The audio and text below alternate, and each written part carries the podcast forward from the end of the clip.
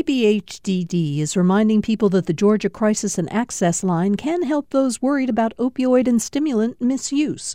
The toll-free number is online and is active twenty-four seven. More information at opioid response dot info.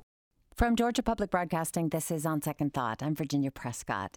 K through twelfth grade teachers reported more than three thousand hate incidents in schools during the fall twenty eighteen semester. A new survey from the Southern Poverty Law Center has found that such incidents are underreported by media and often go undisciplined in schools. The S P L C's Teaching Tolerance Director Maureen Costello is on the line from Montgomery, Alabama, with more on the report. Hello, Maureen. Hi, Virginia. More than three thousand hate-related incidents in schools in the fall semester alone. How are those incidents defined? We define a hate or a bias incident as anything, any action, verbal, written, or physical, that targets somebody on the basis of their identity, particularly their group identity. So it could be a, uh, a swastika written on a wall. It could be the use of a racial slur, for instance. And some examples of those in schools. Can you go through a few of those for us? Oh, sure. Well, swastikas are extremely common. They're often found on bathroom walls, but they often, they're also sometimes uh, inked on other students' arms, uh, presumably unwillingly.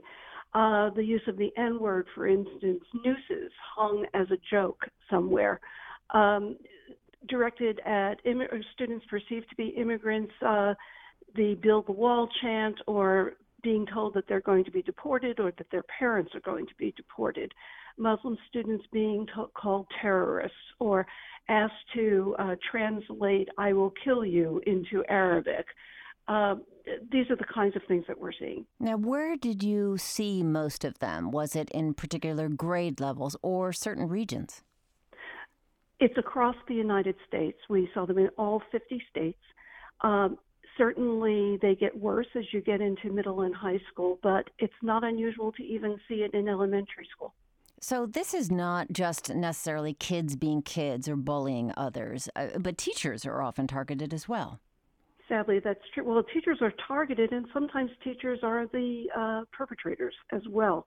Um, there are a couple of stories from Georgia where teachers are the ones who uh, basically suggested that uh, students would get into trouble because they're black, uh, that uh, sometimes you know, teachers are the problems as well, but particularly immigrant teachers, we've uh, been told, and Muslim teachers have been bullied, have been harassed uh, with the anti-immigrant language.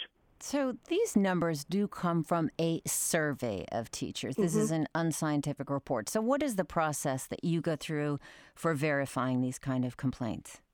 Well, first of all, we actually every month on a daily basis, we scour news reports for hate and bias incidents. And by the end of the year, we had counted eight hundred twenty-one that were reported in the news alone. Um, we're very familiar with what goes on in schools, and our suspicion was that we were really seeing the tip of the iceberg. So we decided to do a survey just really to kind of test that hypothesis. Are there more stories out there than are being reported in the news? And so the survey, as you point out, was a very uh, informal survey. I sometimes just call it a questionnaire. And we sent it in December, which, by the way, is not the best time to ask teachers uh, because the holidays are approaching and and they're usually trying to wrap things up. But we did uh, get a lot of responses back. We did not necessarily verify them because people were assured of anonymity, and we did ask them to describe the incidents. The incidents that they described have a really depressing familiarity. Many of them are very, very similar. Um, so really we're looking at many more than three thousand. We're looking at closer to four thousand when you consider that we're also including the ones that were reported in the news. Well, right. So the gap there between eight hundred twenty-one that you found in the news and more than three thousand, how do you explain that difference? Well, the fact is that most of them don't get reported in the news, and that's part of a long cycle that, first of all, Does do school leaders even do anything about them at all? Uh, the gamut of responses that teachers told us was that administrators either do nothing or they they take a whole set of responses to address school climate. But schools like to take care of you know things within schools. They don't necessarily, their first thought of a school principal is not to call the media. Mm-hmm. And they they try to take care of things. And they're also, of course, respectful of student privacy. So there's a lot of complicating factors. The point we wanted to make, though, is that, you know, parents and members of school communities need to know what kids in schools are being exposed to. Right. Well, but when you say that this is not getting media coverage, what kinds of infractions were usually reported outside of schools in the past? What generally gets reported are often things that go out on social media. So once something is kind of out in the community, excuse me, it gets covered. Uh, the other thing is something that is particularly egregious, like a noose, for instance, will often get covered. Right now, there's a series of promposals that have been covered. I think we saw three of them this month. They're all exactly the same, by the way, and I'm going to repeat them, and I apologize in advance. Can can you also explain what a promposal is? Excuse me. A promposal is a proposal to go to prom. And sometimes it's done on social media or it's done in a public way, much as engagements are now happening in public ways. So one that uh, we've seen three stories of is a white male holding up a sign that says, "If I were black, I'd be picking cotton, but I'm white, I, so I'm picking you for prom." Mm. Wow. And, you know, so it's that kind of story that gets out there. It's out on social media. It's out in the world. It's usually racist or it's anti-Semitic. Those are the ones that are most likely to be covered. Well, what kinds of things are you, you know, how are they dealing with kids? I mean, that has to be a pretty painful, isolating thing to experience for a kid. I would think so, too. And it's it's not just a kid. It's the entire community. I mean, that's the what we often don't grasp, that these really have ripple effects, and not just ripple effects of everybody who feels like I could have been the target of that, but all the other kids who are standing by and not feeling good about it at all and wishing that they could have done something. In other words, the would-be bystanders. Um, what can you do about it? Well, the important thing really, it's not necessarily punishment. I mean, discipline is often important, but these are teachable moments, first of all, for the individuals who are doing them, because a lot of the time, They, there's ignorance involved. But the other is to have a kind of holistic approach towards the school climate and realize we need a healthy school climate. There should be a place where people are happy to come. They're happy to come to learn. Students are happy to come to learn. And teachers and staff and cafeteria workers, everyone else is happy to come and work here. And so it's really necessary to have some very intentional dialogue about what it means to live and work in a place where everyone is respected. I'm speaking with Maureen Costello, Director of Teaching Tolerance. That's a program of the Southern Poverty Law Center, and we're discussing its new report based on a survey from teachers on hate crimes in schools. You know, we didn't really talk very much about how educators and school leaders have responded to these kind of incidents. What kind of disciplinary actions are taken? And and is, that, is, is there any correlation between the disciplinary action and the kind of incidents or who's targeted? Well, there is a corollary. First of all, we find that there are certain incidents that are much more likely to result in some action, uh, and those generally tend to be um, racist incidents. Uh, and then there are some that are very unlikely, and those tend to be the anti-immigrant or anti-L G B T Q. Um, I can't say specifically why that is. We didn't really test, but my suspicion is that um, sometimes the anti-immigrant or the uh, anti-gay harassment reflects some kinds of values of the community. Mm. Um, so that's part of it. The, the second thing is what should be done. Discipline certainly is not inappropriate, but it, it should never be the only answer. It's really important for school leaders to look at one incident and say, wait a minute, is this only one incident or is there more here? What kind of a culture do we have at that school, at the school? Which means communicating with parents, communicating with students, communicating with community, having an open door and listening, and really asking students, are you comfortable here? Is this a place where you feel safe to be you?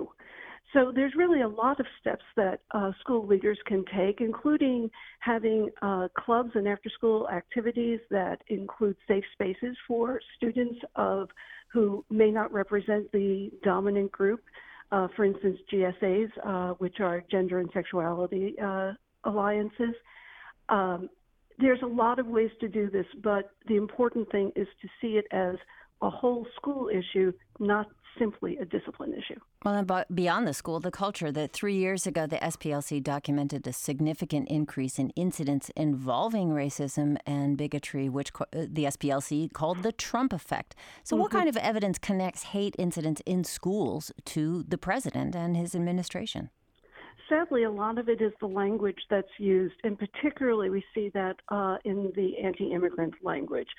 Uh, the president's own words are used to target uh, children who are perceived to be immigrants. And by the way, they they often are not, uh, but it hardly matters.